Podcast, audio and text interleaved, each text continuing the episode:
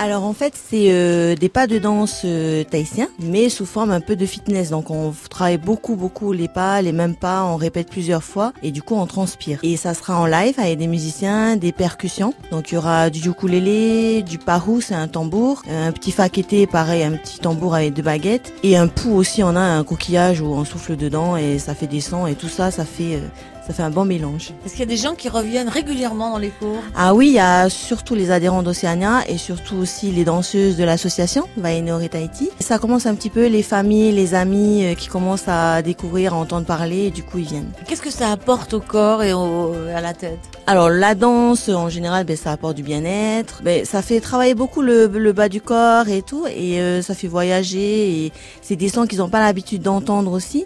Et donc du coup, pour ceux qui connaissent pas du tout la Polynésie, ben à travers ça, ils, ils, découvrent en fait. Ils, ils voyagent. Et...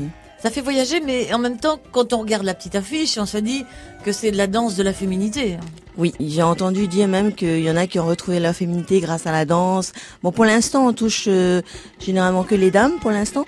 Et pourquoi pas plus tard euh, faire un cours avec euh, des hommes. Est-ce que les hommes dansent à Tahiti? Ah, beaucoup, ouais. Mais généralement, ils sont torse nus, ils sont un peu musclés, bronzés. Eh ben, c'est plus une danse guerrière, plus le haka. Mais après, sinon, ils dansent un peu comme les femmes mais plus viril.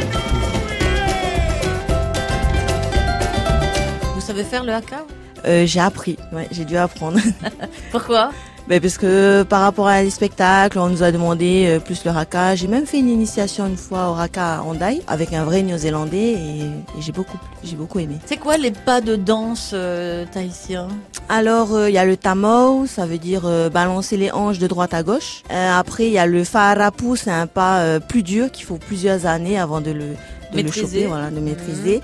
Et après, sinon, il y a quelques pas qui ressemblent un peu à la danse orientale. Il y a beaucoup qui m'ont dit, mais euh, nous on est plus ancré dans le sol. De bien muscler les jambes en fait. Oui, on a deux types de danse, mais euh, pour le fitness on fait plus le OTA, donc c'est avec les percus. Sinon on a une autre danse, ça s'appelle le aparima et qui signifie euh, la danse avec les mains. Et donc là c'est plus gracieux, on raconte une histoire avec les mains et c'est ce qu'on fait en fait à la fin de nos cours. On travaille les mains, on se calme un peu, on se relâche et ça aussi elles adorent. Ça coûte combien?